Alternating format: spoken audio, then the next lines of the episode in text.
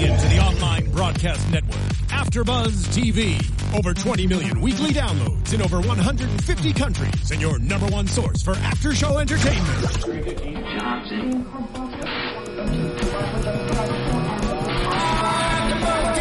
AfterBuzz TV, the destination for TV superfans, producing aftershows for over 300 of your favorite TV shows, interviewing celebrities and showrunners, and bringing you behind-the-scenes exclusives. All thanks to E Entertainment's Maria Menounos, producer Kevin Undergaro, and internet leader Akamai.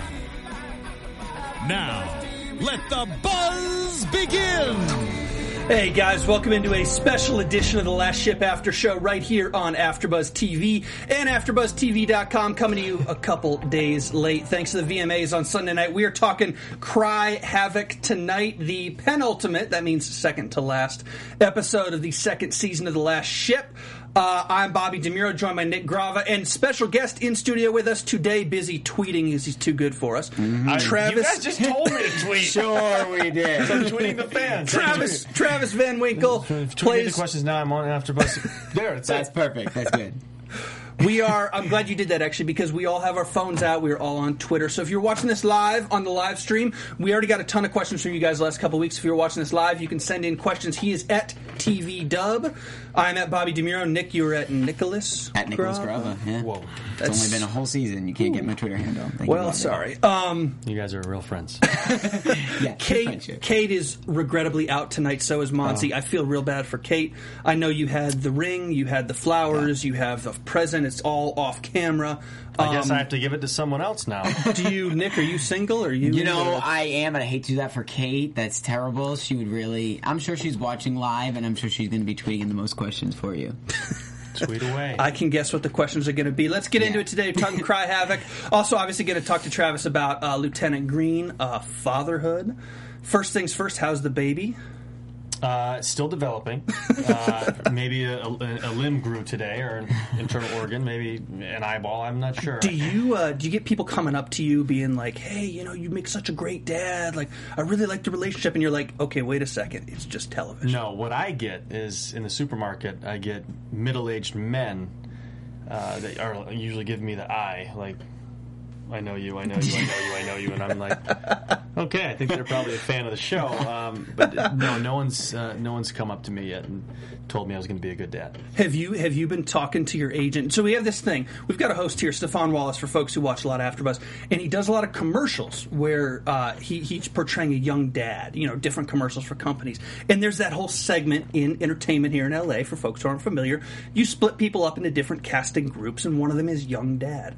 Do you think you've got a young dad future in commercials and acting and stuff, or or are you still like, you know what, I'm not there yet. Don't push this on me. Let's see how I do in season three, actually, as a dad. Okay. And we'll go from there. If I want to start a commercial career, which is probably pretty lucrative, let, let's uh, let me. I'll, I'll answer you in a year. So, so is that confirmation That's fair. now? That's fair. That season three, you're going to survive. The baby survives. So we're we're going to see. Well, who knows? I mean, Uh. maybe, maybe episode one. I, I don't know. do you know anything? So, have you, do you know? Have you seen a script yet? Have you seen any idea for season three? I know nothing. Wow. Really? And, and none of Yeah. us do, and that's how they keep it. So they, they they don't want us to know too much, so that it's very real for us. So we, we, we can continue to be excited about it. And they think that if we know too much, then it might ruin some kind of some some of our process of getting into it. So they literally they just hold it over our heads, saying, "Well, okay, we'll tell you just a little bit, but not too much." That's exciting and terrifying all at the same time. I'd say. We had uh, Stephen Kane in here a few weeks ago. Says nothing but good things about all you guys. Obviously, we've had Jocko and Kevin in here. Jocko Sims, Kevin Michael Martin. Uh, Kevin, those those two. Why, see, why do you say that? Because Yeah. those two are they as much of a practical joker tandem on set as they seem to be when they were with us? Because they were goofy as hell. absolutely. Oh my god! I mean, you get all three of us together, we have a damn good time. I can only imagine filming scenes with all three of you guys. Them two on the couch, they're hilarious. They are always joking around, always a good time. So I can only imagine you guys filming scenes together. And I can I can imagine Eric Dane and Adam Baldwin just rolling their eyes, saying, "Let's just get our work in and go home." Actually, they're bigger goofballs than we are. But Really? They just, they just have a different way of showing it. Yeah, but everyone's got their own little personality they bring to set, and it's it's a lot of fun. It seems like you guys are actually like everyone does seem like they're pretty good on and offset, and the chemistry's on and offset is really cool. Which I think some sh- a lot of shows will say they have that, but I mean, just from experience of having everyone in and seeing people, it does seem like it's really real, and I think that does translate on screen to when you see the relationship. Well, I think it's because we get paid to like each other. Um, so that's, that's pretty much it. It's yeah. not, it's, we're not real friends. We're just like we might, we're around each other. Might as well try to like each other. Put up with each other. No, e- everyone's really really Yeah. cool, and I think as the years have gone on, uh, real friendships have formed. So it's been a lot of fun. Well, it's got to be something. I mean, you have one of the top-rated Sunday night shows, if not the top-rated week to week. Um, I remember that the one week that Last Ship was usurped on Sunday nights was I Am Cait's premiere, which was like an event a couple weeks ago, and then Last Ship takes the top spot again. So it's got to be really nice having a very good show and a very popular show to say, hey, assuming we don't get written off the script and killed at some point. We could be here for quite a while. There's no reason there couldn't be a four, five, six seasons. I've learned with this show. season three. I'm just gonna look at season Just three. gonna count it right there. Yeah, I'll just stick with season three, and I think that's a lot to look forward to in itself. So I'm, I'm not going to get too far ahead of myself, and, and that's actually what Adam Baldwin from the very beginning he said because I came in young pup. I'm like, well, TV series, well, we'll be get six years, and he's like, take it easy. Uh, just focus on this right now because it's a great opportunity. This might be all we get is one season. And it's it's that old grizzled veteran that just comes in and drops bombs of wisdom, and he uh, he's he's good at doing that. and, and, and he that's interesting i'm glad you said that because he specifically has seen it firefly cult following everybody wanted Yep. that thing to go again and again didn't happen so he's experienced this firsthand Just to live in the one that you're actually filming, Yeah. doing right there. yeah, Yeah. Um, what is it like because have you been out to any of the conventions and stuff with with Kevin and Jocko and them because they say that at these conventions Adam is a god and the Oh, rest man. of you are like oh yeah right the rest of the last ship people Yeah, when the, when the fans get a chance to ask questions, they just direct all of them to Adam. so we just kind of sit there and just twiddle our thumbs, and we're like, well, maybe, maybe they, they'll ask me one question.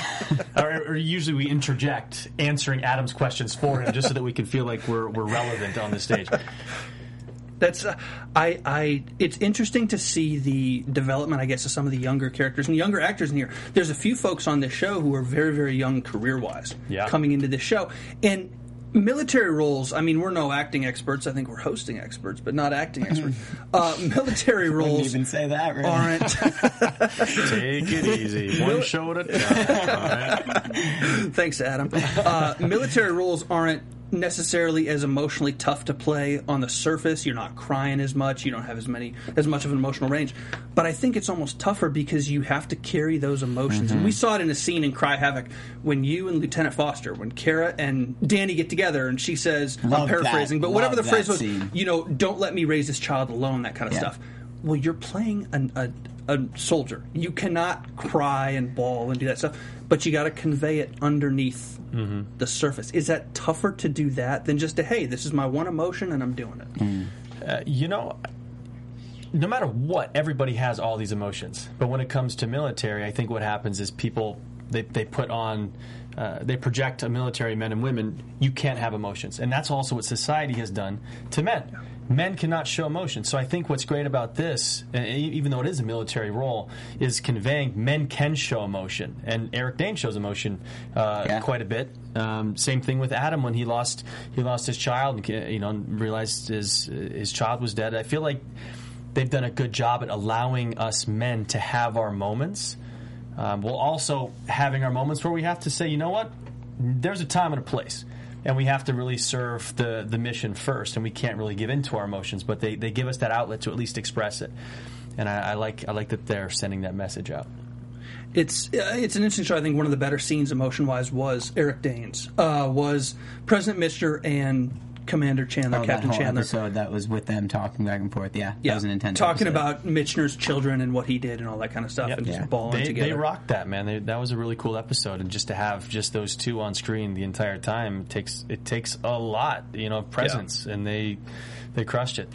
It's uh, talk to me a little bit now. We've got a couple Twitter questions, and we're taking some more from you guys. And I know you've probably got more than I Yeah, I do. got a few queued up here. Um, but I did want to talk to one because the scene that we're talking about, uh, Green and Foster. Thank you, by the way. That was a really great scene. I loved filming that scene. That's was one of my favorite scenes this season. Really? Yeah. Yeah. It was, I, I think it's because you get to kiss somebody. That's never a bad thing. Well, Because also, we also get to talk. like her and I have so many scenes where, where it's left to the audience to figure out how they uh, like our emotional arc is pretty much uh, put into the audience's minds. Like they can figure out for themselves. You know that you see Kara and I periodically. This one, like no, you get to go on the journey with Right. us this time. And, and, We've uh, gotten tweets up until this asking sort of what is going on with that storyline, what's happening with the baby. So people, even though if it wasn't being shown on the screen, they were still wondering about it. That's when you know you have a good storyline going there. That people, even when they don't see it, are thinking about it. That's a pretty big thing. Well, I'm hoping season three is a sweet spot with that because there's Yeah. a lot of development that that uh, a lot of potential for for that storyline. So we'll see what happens. Yeah. and I think it's safety for you and her. Uh, you can't. It's tough to to remove you, a you character. can't even say that in today's in today's world. You can't even say that. One episode at a time. I'll, I'll knock on wood. We've got a little bit of wood down over here. Um, uh, okay, so a couple questions about that. And actually, the first one is about Green and Foster uh, from Miss Barbara J on Twitter. Miss Barbara underscore J. She asks, "Please ask Travis. I really miss the Foster Green storyline. When can we expect to see more of their relationship? We saw it this week. She said this before Sunday. But besides that, is, is something coming next week, or do you think it's just sweet spot next year? Um, you'll see something tomorrow, or sorry, you'll see something on Sunday in the finale. Okay. Yeah, so definitely tune in. If you like our storyline, you- you're going to want to check it out. Good. Yeah. Good. I have a question from Jacqueline, and she wants to know: Was Lieutenant Green the role that you originally auditioned for? And if so, what was that process like for you? Uh, yes, that is the role that I, I auditioned for, and uh, you know what? I've been in LA for 12 plus years. I've tested for so many shows and always gotten second place, third place. Uh, and I've been in front of the studios, and for the networks, through that whole just rigorous process. And it's the process sucks. if if you know if you continue getting no's, no's, Right, no's. not a glamorous Right. process like some will believe or something. Right. It's Yeah. a, it's a hard process. You know, with the right perspective, it's a great process. Um, but but having no's over the course of eight years, it's hard because you, you you get this close, and then they're like, well, well, this other guy, he just seems to like fit the part better. So go off and do your thing. You suck. Um, they really don't say that. But that's how you feel. Uh, so this this this role, I got to audition for, and I went in there and. Um, Denise Chamian, uh, she's the casting director we just had a great time. We played, we really messed around with it, and just really got it to a cool place. And they sent off the tapes, and then from there, uh, I got a call. Said, "Bay, watch the tape. That was his choice. Let's wait for TNT approval." TNT approved, and then I was like, "Hey, guess what? You got the job." so, was it off the one tape? So it turned out to be the easiest process that I've had in, in the 10 years at that time Wow. in LA. So for me, I always look at things like a lot of my experiences, I feel like I feel like we earn who we are. And I feel like I earned that. for to, for this process to be as easy as it was, I feel like I, I earned that. right. Um, and not not want to being you know I don't want to be an arrogant shithead and say like I deserved it, but like I worked my ass off to get there, and I uh, it just happened to to work easily. Yeah, no, there's definitely. Do you are there any shows that you're comfortable talking about? I don't know if you're allowed to, but anything when you came in second place that went on to be successful that you wish, man, I wish I had had that. Oh yeah, um, I I was right up there with uh, Ian Somerhalder in uh, Vampire Diaries. wow, wow. So that was close. very different and that than would, this. and I would be I, I would live in Atlanta where I'm from, and they're on season seven or eight. Like it would I would have a very different tra- trajectory right now, and different fan base, different Mm-hmm. different everything. Um, I got really close. Shit, I got cl- I've gotten close on a lot of things, and I'm sure every That has to be a good sign, though. I don't think you can say every. I don't know if a lot of actors do always I get promise that you, close. every actor has had moments, whether it's a big job or a little Yeah. job, where they were on hold for something, or you know, mm-hmm. there's a pin in you. Yeah. So then you you, you know you're just waiting for your phone. Like, is it ring it? No, it ring it? No, it ring it? Basically, you just hold your phone here, just waiting. Ring, ring, ring. You know, it becomes this unhealthy obsession because this this this job could be hey, it's a great opportunity to get exposure, to make money, to you know further your process. So. Uh, I'm sure a lot of actors Yeah. have had that experience. That's uh, that's really interesting to me, especially uh, Vampire Diaries. What a different show. What a different requirement. Totally different fan base it would have been. Um, but you can't hate how it worked out. And everything uh, I, I always like the saying what's for me won't go by me and i always use that after auditions if if it's meant for me it, it, i'll get it and there's always some kind of divine guidance. If, if you believe that, I believe that that something uh, you know will come when it's supposed to come, and there's reasons behind it. And ten years in LA to do it, you got the patience of a saint. Wow. Because Well, LA is Yeah. it's tough. It's tough city. again, you I've had to earn that Yeah.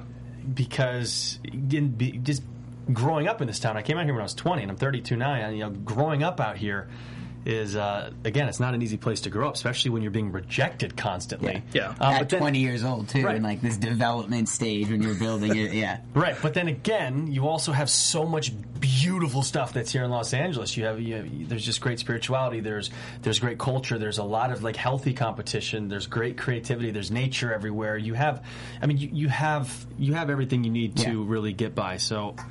Uh, move to LA if you want to start acting.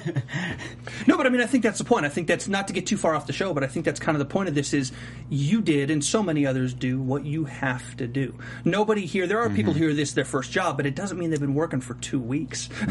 These people have been putting in a lot of time to do stuff like this, and I think you know it's funny. It's almost like sports. You see somebody overnight, and you say that's an overnight success. They had a great season, or they had a great season on television, or whatever it was. Where'd they come from? They came out of nowhere. Well, overnight success takes a decade Right. you know and now you're in the in the in the minds of people who maybe otherwise would never have seen you but it's like wait a second i've been here for a decade Yeah, and then you have you look back at all the stuff that I've done, and I play an asshole in everything. uh, you know, you look back at all my stuff, and I get to play this, you know, this stereotypical mean guy that's privileged that just wants to make everybody else suffer so that he can have a good life and feel good about himself. what, what was your favorite gig besides last ship where'd you have the most fun You know what? I got to play this uh, this this cop from the 1980s that time travels to the present to fight crime. Mm-hmm. As a web series called Squad 85, and I played Rusty. And I played this cop. I wore extra short shorts. I had a mustache, a scar on my face, and it was just the most ridiculous fun. That's that pretty amazing. Yeah. Was that one of the first jobs you booked? What was it? Actually, that was actually right. That was right before I got the last ship. Really? Yeah. How old were you when you booked your first job? So you moved out at 20. I moved out here at 20. Yeah. Uh, I got an I got an agent at when I was 21. So after six months, I got an agent, Mm-hmm. and then I started booking student films right away. And they sent me on student film auditions. And I started booking those like crazy. Um, like going back and watching those is, is quite the That is event. Uh, uh, and then I started. They started putting me out for little uh, co-star spots, and I got a little co-star spot on Mad TV yeah Oh. and I got to uh, act in, uh, in front of a live audience of like three or four hundred people, and it was a scene with what's the, what's the guy's name? He always played the he played the, the he always played the kid like the creepy kid. What was his name? I don't know. I can figure it out. Stuart. Though. He- Stuart. He plays. There go. Stuart, Oh, that was our his engineer name? in there. Got it. Uh, anyways, I got to do a scene with I think his name's Michael something. I got to do a scene with him, and it was he's freaking hilarious. And then my first real job was That's So Raven. I got to do a guest star. Wow. Yeah. And that was in front of a live studio audience as well. So for me, it was like, I was just getting thrown into the deep end. uh, but it was a lot of fun, and I got to kiss Raven and the other. Uh, the other actress, so I was like, "This is the coolest job." oh man you, if you ever do get to go on the view i don't know if she's doing the new season she did the last one if you I ever do think get so. to go on the She- view She's on there. Yeah. Oh, is she on the next one she's on nine I think she's Okay. yeah she's continuing. Oh, we'll Okay, have, what perfect. we'll do is we'll reenact our scene. exactly yeah mm-hmm. all the right. kissing part. no, I'm serious because whenever we would kiss or whenever we'd be close together, we would have a, a psychic vision. That was the Oh, storyline. Were you psychic also? Yes, so it's called double vision. So and then I've definitely seen that. I was a big That's So Raven fan back in the day. and then when, we, when our lips touched, it was like whoa, crazy, clear psychic vision. wow. Yeah. That's fun. Yeah. That's a lot of Interesting. fun. Cool first job. That was way back in the day. Um, I don't even know how to transition off that. Let's move on to some more Twitter questions. We got a lot. These are good questions. Uh, first off, do you know when season three starts to film? Have they told you? Uh, probably the same as every every year. It's probably mid October. Okay. Yeah. And so we'll see it, I guess, next summer. Summer show. Good. Always summer show. Good, yeah. good, good. Uh, a couple more. Uh, what's the next acting role you shoot? Do you have anything booked besides this in the meantime? Uh, the next, the thing that I've been really focusing my effort on is I'm making a documentary right now. I've, I've had a really uh, so lucky that I get to do this and I get to travel across the world to these uh, developing countries and build schools. So I've uh, I work with an organization called Build On. And uh, we team up with, with these communities, and we live with these families, and we build the foundation of a school with them, and we really empower them because they have to finish the school without us. So we just basically go there and they are such hard. We don't do anything. Like they show us what real hard work is. we just go there to you know have a really beautiful cultural exchange, and we get to know them, and we get to live what their life is like, and we check out of this crazy life to check in to what life really is. It's this beautiful experience, and uh, I had started leading treks with Build On because it just captured me. So I called Build On and I said, I want to lead treks. What do I do? And they started sending me to lead treks, and I was leading like eighth graders and their families from Dallas to go build school, and Wow. like a group of college kids from the U.S. to go build a different school. I went to Haiti and Nicaragua. And, so I, I said, I, you know what? I got to get my friends involved. So I teamed up with my friends, and I got a, a bunch of us to raise a hundred grand to build three schools. That's amazing. And um, I, I got together with Justin Baldoni, who's, who's one of my greatest friends, and his production company, Wayfarer Entertainment. We've teamed up and we're making a documentary called Groundwork. And we, we're taking these kids, we, a group of my friends, we already went to Malawi this summer, and that was just incredible. I teamed up with a group of inner city kids from Detroit who most of them live below the poverty line, like on Seven Mile or Eight Mile. They uh, they come from broken homes. They're on the verge of, of gang life. They, they they just it, they they don't have the best of situation, and a lot of people have low expectation on them. Oh, since you're in Detroit, oh Detroit is this, but these kids are. These kids are ridiculous. So I got to team up with these kids and take them through this experience and facilitate this life changing uh, experience with them. That's and we can, and we, so we're, we've- we're documenting this beautiful story called Groundwork. Um, and these kids taught me so much and you know they're they're not bound to these low expectations. They're not bound to the situations that they were born into. They're they're really making effort to change their life. It's really inspiring stuff. It's going to be a great story and we're in the process now of uh, just you know trolling through the footage and coming up with the narrative and telling the story. And uh, August 2016 is is That's our, pretty uh, awesome. our goal That's Yeah. all. I, I would absolutely watch something like that. Yeah. That's really really cool. And you took care of my next question too. Somebody wanted to know what what was next with Build On. Oh, so yeah, I saw go. that. Are you Yeah. are you going back to Africa? Are you going to reshoot like with the kids? Are You going to go back with them, or was it just one and done, one trip? Well, we them? went to Detroit. You know, I got to go to Detroit uh, twice to meet them and their families and to do some service with them in Detroit. Because what happens is with Build On, the, they take kids in, in Brooklyn and D.C. and Philly and Detroit and Oakland. They take these kids and they put them through an after school program where they, they begin to be of service to their communities. And these kids begin changing the communities they live in, uh, and they, they work with the homeless. They do they work with the veterans. They they paint murals and they board up uh, they, they board up the abandoned houses. And once they acquire a certain amount of community service hours, then Build On takes them to go um, build a school. So I've had a chance to go to Detroit twice to get to know these kids and their families. That's cool. And So you know, you meet them and work with them there, and then you go off with them on a trip. Yeah, and, and Wow. So you're really developing like relationships and long term things. It's not just Yeah, and it, you know, it didn't necessarily start off as that, you know. But now that I've been back from Malawi, I'm I'm in contact with a lot of them, and a lot of them are reaching out to me and asking me like, "Hey, you know, I, I'm, I'm my mom is not listening to me, and like they're not paying attention to me, and I just I, I have all these needs that I want, but they they're, they're pretending like I don't exist. Like, what do I do? And like, all right, well, you know what? Let me uh, let me give you some advice and. Uh, I'm, I'm, I, didn't, I didn't realize how close I would become and how much I would love these kids. And yeah, I think it's going to be something that is uh, true friendship that, that, that was created from service. When you serve together, there's a different kind of essence that's involved. And you, like, all the barriers get shed and you connect in ways that you never thought possible. And on these trips, to go build schools. So Build On has found a formula that works because you feel on these trips unconditional love like you have never felt it, and you come home going like, "What happened to me? I don't know what that was," and you can't help but like have a certain part of your wall, your defenses, your mask. You, you can't help but have some of that melted away. Um, so I'm very lucky that I, I got to know these kids from Detroit, and uh, I'm excited to get to know them more. And it feels like I mean everybody's out of their comfort zone. You're not in their neighborhood. They're Mm-hmm. not in yours. You're all in Africa. like n- nobody has any frame of reference for anything around here. You know, it's got to be culture shock for you. I've never been anywhere like that, but it's got to be incredible. I've been through the Middle East a lot, and just the different cultures. And it's like, wait a second, this is how people live. This is life Talk every day. about perspective. Yeah. yeah.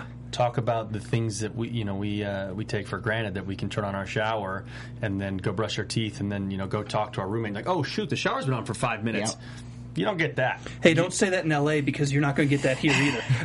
I didn't say that I did that I'm just saying we take advantage right. don't put words in my mouth we take advantage of certain uh, luxuries that we have and you know I got a chance to what Build On does is they uh, every school built they have an adult literacy program, so the adults get to learn to read and write for the first time, and it's basic literacy. And I got a chance to interview a lot of the adults that had gone through the program, and they were saying saying things you know that we take for granted. Like they could now go into the market and not get taken advantage of because they now know how to count.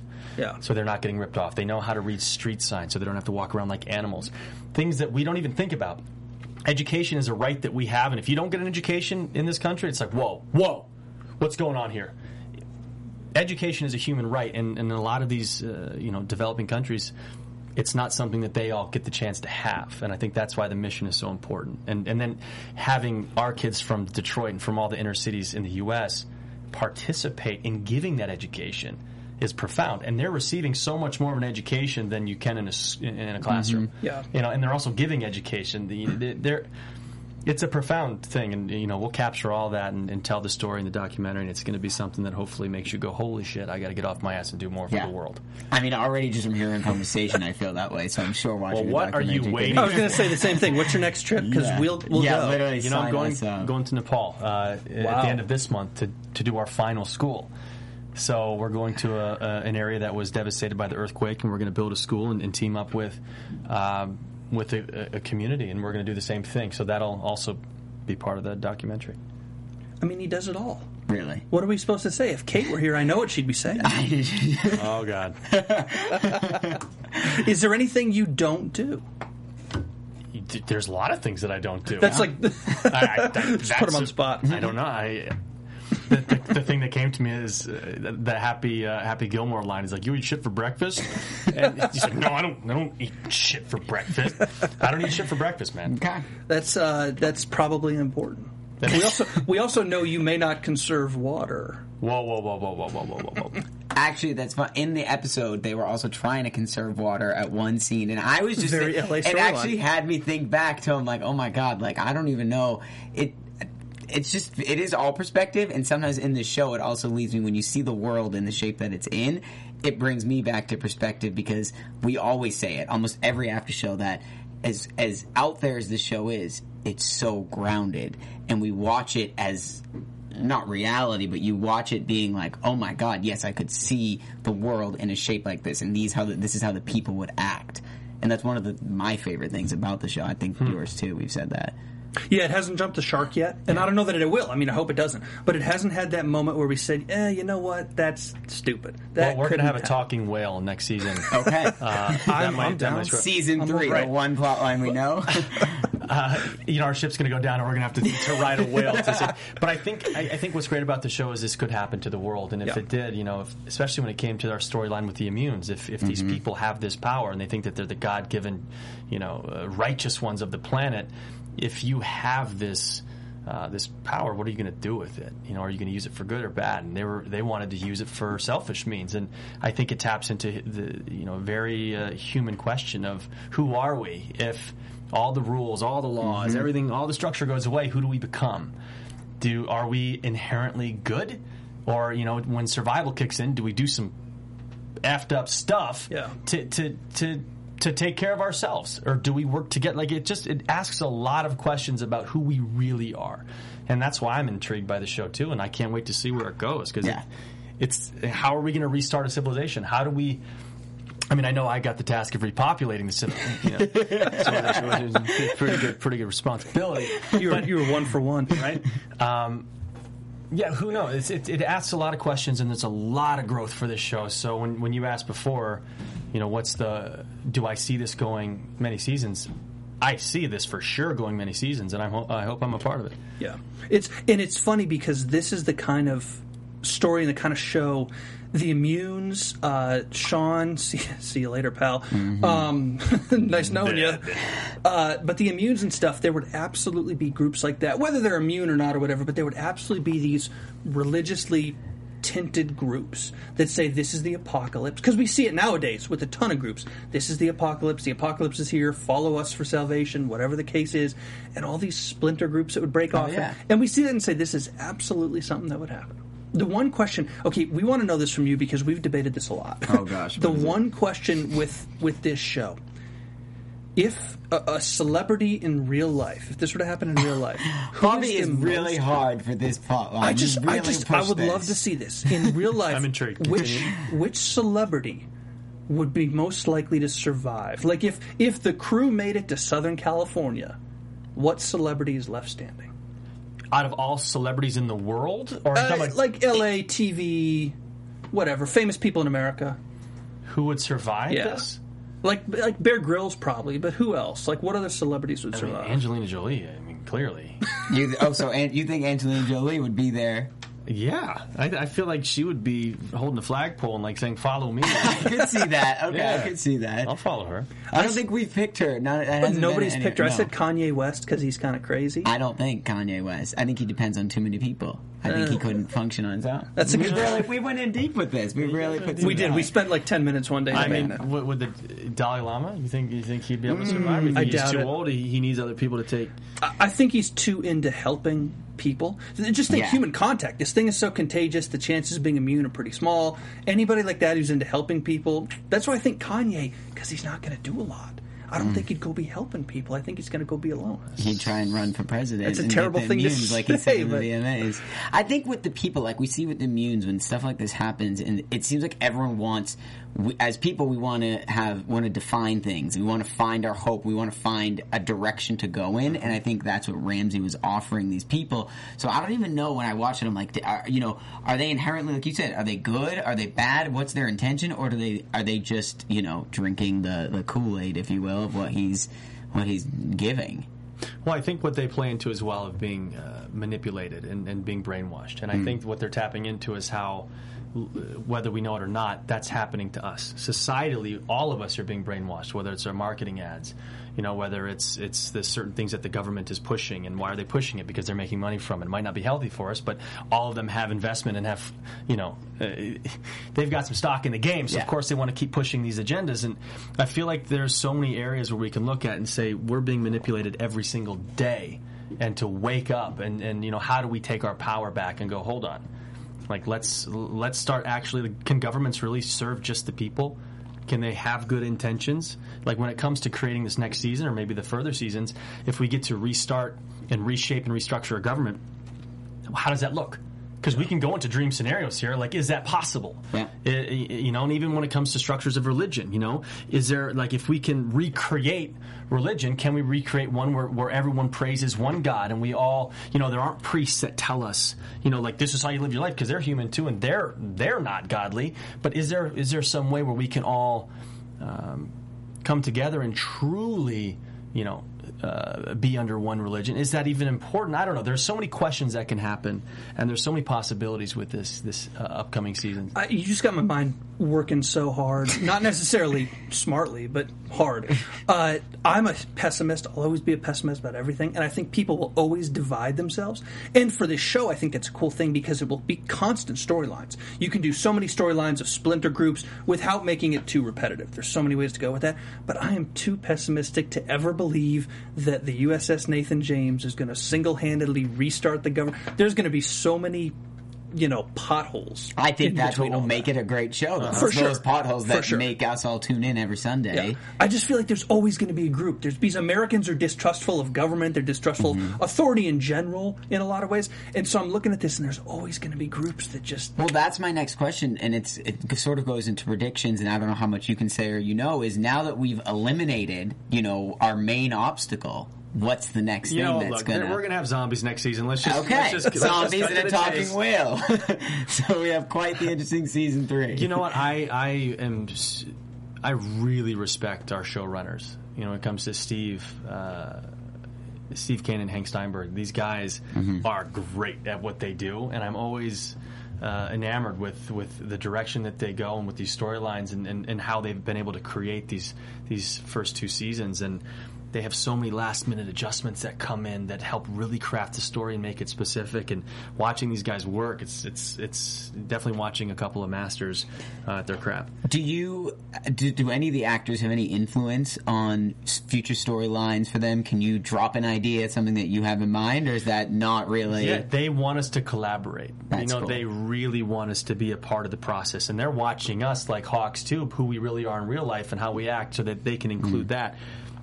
So it's everything is very you have to be receptive and open and you have to want to be collaborative because no matter what you're always getting ideas from everywhere whether it's a little girl p- crossing you on the street you know that's in a conversation on her phone she might say something that goes oh she's not even talking to you she's in her own conversation but she somehow activates an idea in you like ah thank you girl it's not even listening you know? Like you never know where uh, these these opportunities to uh, to be creative are going to come from so I think you just have to always be open so I think they're always uh, asking us to contribute. Like, hey, if you don't like this, if this doesn't make sense to you, like, how can we make it better? And like, okay, we'll try both of those ideas. Um, so it's it's a good show to work on in that sense because they're empowering us to to be a part of the show. They asked us for ideas when Steven was here a couple weeks ago. He took ideas from us too. So we've got the recording. It's the if kinda I, guy he if is. I see Just the ideas, type of guy that he is. if I see ideas that we had next season, I'm going to ask for some royalties. So, um, a couple more. Excuse me, a couple more Twitter questions. Uh, do your friends in real life offer you their kids for baby daddy practice? Uh, you know, my buddy Justin and Emily just had a kid, uh, little Maya, and I go over there, and you know, the first the first time I met her, they're like, "You want to change your diaper?" Absolutely. um, you know, we I, I get to hold her every time I see her, and, and I grew up babysitting. So I've always been around kids. I've always had a, a little soft spot for kids. All my service is based around kids. So, you know, what, when that time comes, I, I am going to be a good dad. Wow. it's a method way to get into the role, and you're ready to go for Practice. it. Always learning. I tell you, he does it all. Uh, another one from Ben Quo. He asks, ask him, what would he name the child, boy or girl? I mean, this is half the, you know, Lieutenant Foster is going to have a discussion in this too. I think we should just name the kid Lieutenant. Just lieutenant. Yeah. I mean, this is a, you guys have been going through a lot, and your positions really did define a lot in it. I, you know, I'm Or fine with uh, lieutenant. Beast. That's it. Yeah, Beast would be a cool name. I think if it's a boy, I think they'll name it Tom. I think That's- that's coming in season three. no. No, I don't think that. No. you think Tom? Yeah, after Chandler. After Yeah. Oh, I Captain got Chandler. it. I understood where you were going. I just wasn't following. You, you both said no so fast. I maybe doubt myself a little bit. Uh, and last one from Twitter from me. Could you ask Travis, does the entire ship know Dr. Scott murdered Niels, or is Captain Chandler keeping it on the DL for a reason? I think rumors have been going around. Mm-hmm. But what's your interpretation? Do you, does, does Lieutenant Green know that Dr. Scott murdered Niels? You know what? I, I just read the scripts and go me, me, me, not me, not me. So uh, it didn't say anything about that. So I have no idea. Uh, I'm kidding, by the way. I'm not kidding. I'm kidding. Uh, I'm not kidding. Um, I think there's supposed to be a lot of chatter going on about that. Um, I'm actually not sure what the, what they want to do with that, but I know that that's a s- that's a that was a big um, that was in alignment with what the Navy would do. So you have to follow protocol. And it, br- it brings up all these questions. You know, it's like you trust this person, you respect this person, you'd have done the exact same thing as this person, but you didn't actually do it. She did. So now, does she deserve to be punished Right. in front of a you know? It just brings up a lot of those morality questions, like where's your moral compass? How how hard do you have to follow this moral compass in the times when there is no laws? So it's it just brings up again that moral conundrum of who are we and who do we have to be when we don't have anyone telling us how we have to be. Who are we? What what is the internal structure that we carry? And I think uh, upholding the Navy standards is what uh, Tom Chandler does very well, and he's he hasn't budged. See, but but does that then make uh, does that then make Dr. Scott a quote unquote bad person because she didn't uphold the Well, standard? no, because you can look at all the Right. audience, and the audience is going, yeah, Yeah. And you can look at us, and they even said in some of the dialogue in the show that, that we were we would have done the same thing. Yeah. Um, so I think it just it, I think they're just soft tossing up a, a, a conversation starter. Which is really important for the show because going by the book in a time when there was no other rules is the only thing that kept the glue together. So then you see this instance when we want to make an exception, can we, won't we? I mean, we've also talked about that. And other, that that is a huge conversation that Yeah. I think the audience is having too. Yeah. I, I agree completely. I, I, Maybe right? I think I think. Validation. Validation. Well, I'm just you know you're exactly right. Thank you. Um, That's what you needed. yeah. I just a little bit like that once in a while. Yeah, I, just, I guess I'm just trying to think because Niels was such an unlikable guy. So from the I thought he audience was very perspective- likable. Oh, I freaking loved Niels. Sarcasm or real? no, I loved his character. I thought he was oh well, great. the character was I I amazing. thought he didn't was, like I his thought he was eye- charming. I thought he had this like cool creepiness that he always just lived. Creepiness, yes. It's sociopathy. Apathy. There was there was like another level there. The man started an epidemic. But you know what? He did have a heart though, because you saw at the end, he's like, "I want to, I want to do good." So maybe, maybe he had that turn. Maybe he realized See, some I, of his I interpreted that as complete narcissism, just a total, almost a god complex. Like I hmm. started this, I want to finish it, I want to do good. I'm a good person Well, because you I are tell a pessimist myself. and an asshole because I saw the good in him. All right, I saw the good. He wanted to redeem himself, but you be you. yeah, you do you. I think uh, there was a nice point in the episode when Dr. Scott went out there and used her cure in the same way that he was giving the virus. I thought that tied up that circle in a nice way. And for me, that was like, you know what? He died for a reason. For that one moment right there, I'm Yep. so happy about it because he was creepy and unlikable. I didn't like him. I mean, as as an actor, I'm sure he's a very nice guy, but I hated him as a character. Oh, and you were supposed to. Uh, I'm going to text Cait after the show and say, "Well, Travis Van Winkle called me an asshole. Interview went terribly today." That's, that's actually a good I've been interview. If waiting somebody- for if- somebody to just right, say if, it. If, the town- if the It called you an asshole, that's a good interview. I have I have yet to be called an asshole by somebody I'm interviewing on AfterBuzz. That's the first one. So Wonderful. I, you know, I'm going to run with. Yeah, that's the one we'll send to PR folks. we'll just blast it out. Um, all right, so last question is from me. You say you are from Georgia. Does that make you a Falcons fan? Uh, absolutely, yeah. You know when uh, when when Vick uh, when Vick was in, in the beginning stages of his career, man, it was exciting to be in Atlanta. It was really exciting. They had the Vick experience, they had all these different rides, and the energy was so palpable. And then then Matt Ryan came through, and it's the same thing. Where it's like, yeah, it's happening, and and, and then there's been a you know he's got a, a big journey now ahead of him to really pick up the pieces because they've crumbled, and I'm interested to see what they do. You hate the Falcons. I'm from Charlotte. Panthers, baby. Cam Newton. Yeah, let's see what he can do. I like to see his game finally starting to evolve. You know, I think his uh, the headspace, his his mentality, his mindset is really beginning to mature. Hopefully, because that was the only thing holding him back. Yeah. and it's just it's the same thing with acting, same thing with music, same thing with sports. It's the same thing with anything that's a, a really high volume sport where there's a lot of competition and a lot of eyes watching you. It's a mind game. Uh, and you really have to have a strong uh, mental focus and, and you know flexibility and durability, and, and I think he's he's earned that. I think he's going to do really well this next season. I, I will talk to you for three hours about football, so let's not even get into He this. actually. Um, I literally will. And if you're a Braves that. fan, I'll talk to you for another six about baseball. But let's uh, let's not do that. Um, I guess last thing we talked very little bit about the episode. That happens sometimes when we have guests. I'd rather actually hear from you. Build on was more interesting than I think anything Mm-hmm. we could have done the episode. Check them And out, buildon.org. Buildon.org, and we are absolutely going to check that out. Yeah. I would love to Go build a school. You just have to raise thirty grand. Um, That's, that might be a little bit of a That's problem, not, but no. You, Kickstarter. people want to do. that. People want to help. They just need a reason. So if you literally, if you ask people, like, "Hey, I'm, I'm, I'm raising money for this," even if they say no, what are they going to say? They're not going to be like, "Oh, that guy's a jerk. He's trying to build a school." no matter what, it's a win-win. So if you if you have a reason and a cause, people are waiting to help. And I think that was my, my biggest lesson a couple of years ago when starting to fundraise. I was a little hesitant at first, but just Hmm. going for it. People people step up.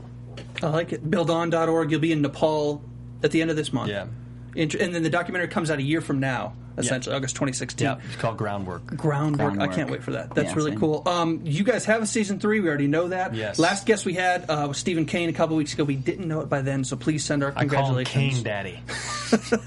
Please send our Us too, congratulations to everybody, and let them know that if they need some folks to play like news hosts on the show, I'm not doing anything next. You want to play? Uh, you know, you're going to play a dead character next year. How about that? You're just going to be a Done. dead body. Next I opt Done. for the live one, but give him the. dead. I think can would play be a guy good. who's lying down. I can absolutely do my that. dad's dream. You know, my dad just wants to play a dead guy in the show. So next season, You got to make that happen for your Oh, dad. it's gonna happen. That's pretty cool. Um, I, I love it. Uh, at Nicholas Grava on Twitter. Travis is Finally. at TV Dub. Uh, I'm at Bobby DeMuro. Uh, you guys can comment again all week. We'll be back. Not this Sunday. It's Labor Day. This is a weird time of the year. Yay, party uh, so we won't be back this Sunday for Labor Day. We're going to be back the next week for the finale, the 13th or whatever day that is. Um, so we'll be back then for that. We'll kind of do a double episode and do all that kind of stuff. Travis, thank you very much for coming in, man. This was fun. Yeah, you're not an thank you. asshole. I kind of don't am. don't take it back like that. Oh, thank you. There we go. He said he was kidding. And that's it this week on AfterBuzz. We'll see you guys in what 10, 12 days. Yeah. The next Sunday for our next Last Ship After Show. Have a great week, guys. From executive producers Maria Menounos, Kevin Undergaro, Phil Svitek, and the entire AfterBuzz TV staff, we would like to thank you for listening to the AfterBuzz TV network. To watch or listen to other after shows and post comments or questions, be sure to visit AfterBuzzTV.com. I'm Sir Richard Wentworth, and this has been a presentation of AfterBuzz TV. Buzz you later. The views expressed herein are those of the hosts only and do not necessarily reflect the views of AfterBuzz TV or its owners or principals.